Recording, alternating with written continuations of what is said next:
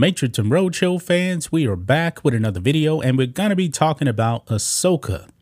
Now, the two episode premiere came out on Disney Plus last night, and uh, the first episode was like a 56 minutes, and I believe that the next episode was like uh, 44 minutes. So, we're going to be going into that, talking about this show, giving you my thoughts on the show.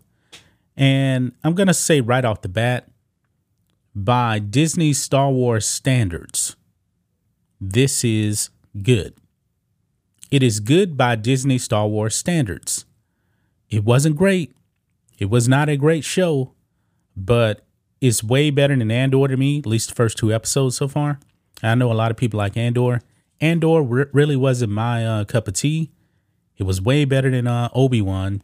It was way, way better than the Book of Boba Fett. But still, there were some flaws in the first two episodes of this show. And it's called Ahsoka, but guys, they focus a whole bunch on Sabine. That's why I believe this is truly a um, sequel to um, to Rebels. I truly do believe that. Now, cinematically, man, this looked like it should actually have been in a movie theater.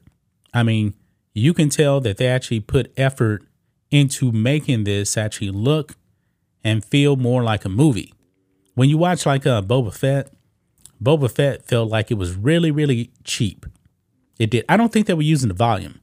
I know the volume was kind of a thing with um, the first two seasons of um, The Mandalorian, but in this case right here, it looked like it was actually made for a movie theater.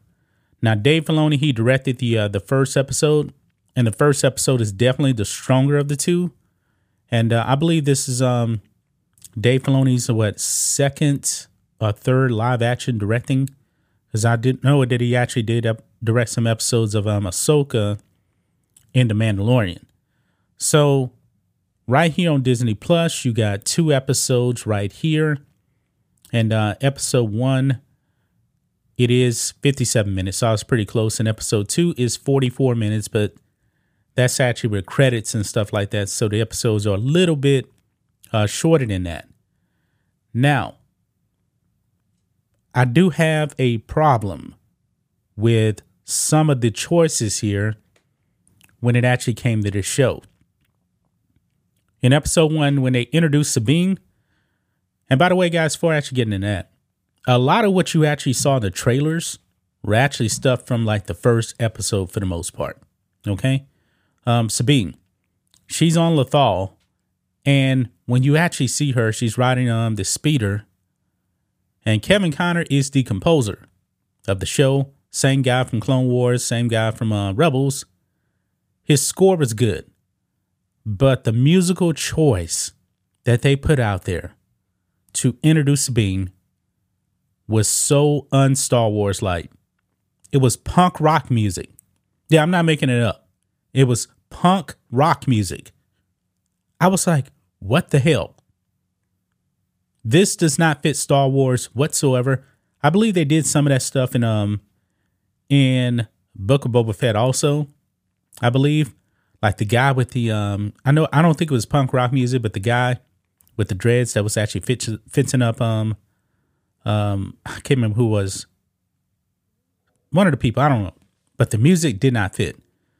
In Disney Star Wars, they've they've had a little bit of a track record now, putting in like like these rock kind of vibe things in there, and doesn't fit. It does not fit whatsoever. So that was a major, major, major turn off for me right there when it actually um, came to that. Um, also, I would actually say these first two episodes were a bit slow. It was a bit slow. There was some action now. Um, Baylan. I like Baylan. Baylan Skoll, I do like him. His apprentice is uh, Shin. Now I'm actually curious though, guys, if um Shin actually uses the Force, or she's just more of an assassin, like um like Grievous, for example. Because I don't think we actually see her use the Force. And uh, she does call Baylan Master. but also Sabine calls um Ahsoka Master, and I got a bit of a problem uh, with the Master and Apprentice thing because that's actually the name of the first episode, by the way. I don't think we see Shin use the Force. But uh, Baylan, I'm curious about his angle. He is an a survivor of Order 66. That's a bit of a problem here because we're like um in the same time period as um like Mandalorian, I believe season three is what um Filoni actually said. Too many people surviving Order 66 undermines the original trilogy. Because when Yoda said, When I'm gone, the last of the Jedi will you be? Ahsoka's around, and now you got um Baylan around also as well. You know, Disney Star Wars has done this. They they've done this, and it's a bit annoying. Uh, Dave Filoni, he trained under George Lucas. He knows, but still, George is not in control. He's not in control right now. So when you actually see like the first two episodes being kind of like very female focused, it's because if you did not watch Rebels, you wouldn't know that um Ezra has he's away. They don't even know if he's really alive right now. And also Kanan, he died.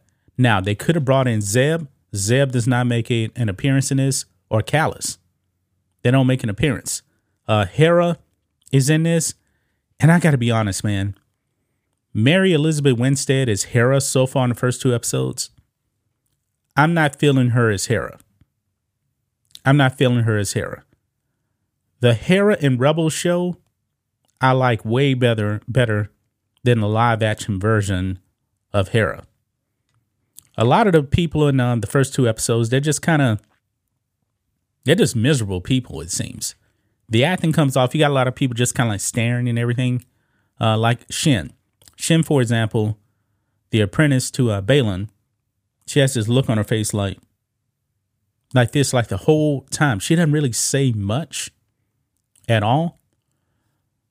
And I guess that's kind of a trend in Disney Star Wars. It is.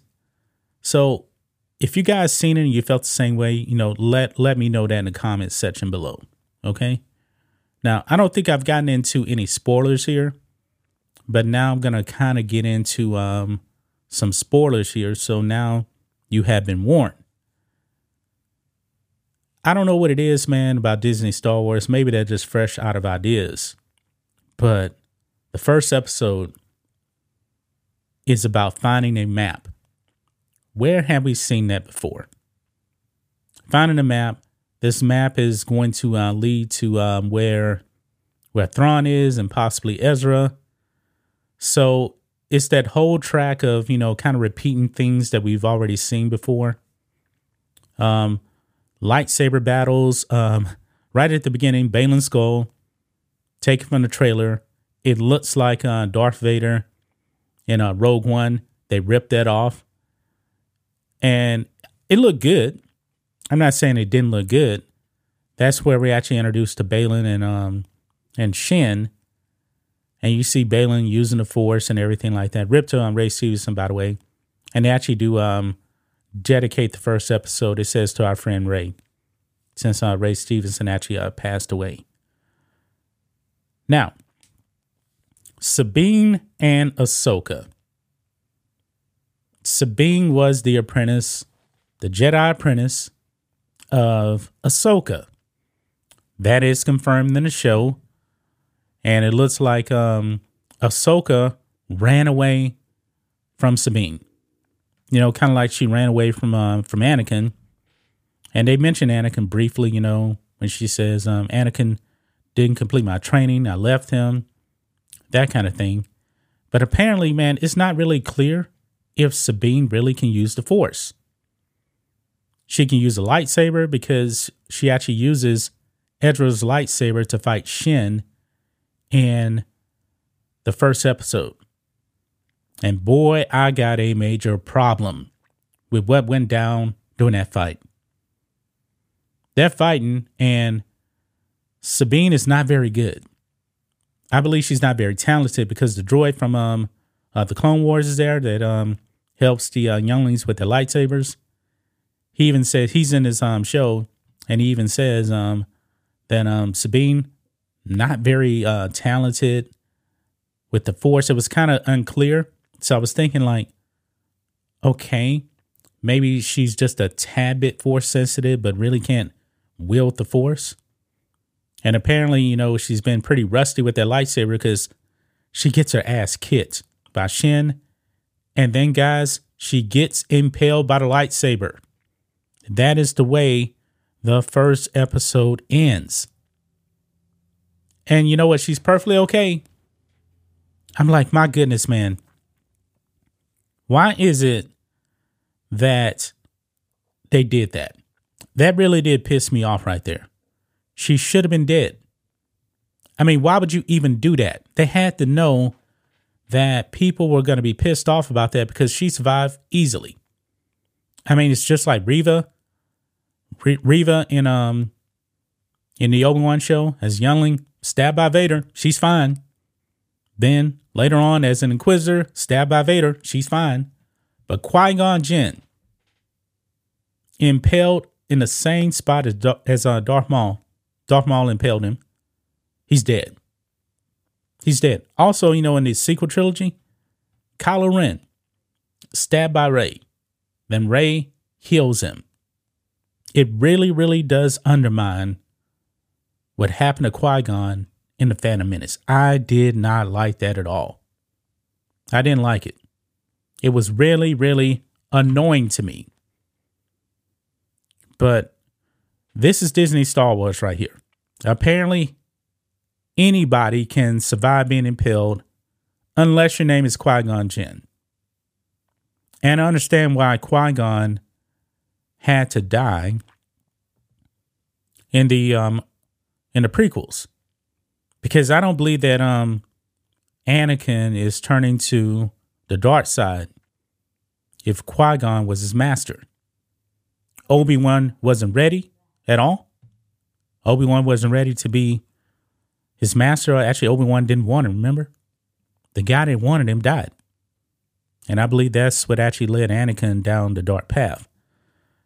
Now, I do believe we're actually going to see um, Anakin in this. And by the way, uh, Morgan, um, what's the name? Mor- Morgan Elzen or something like that.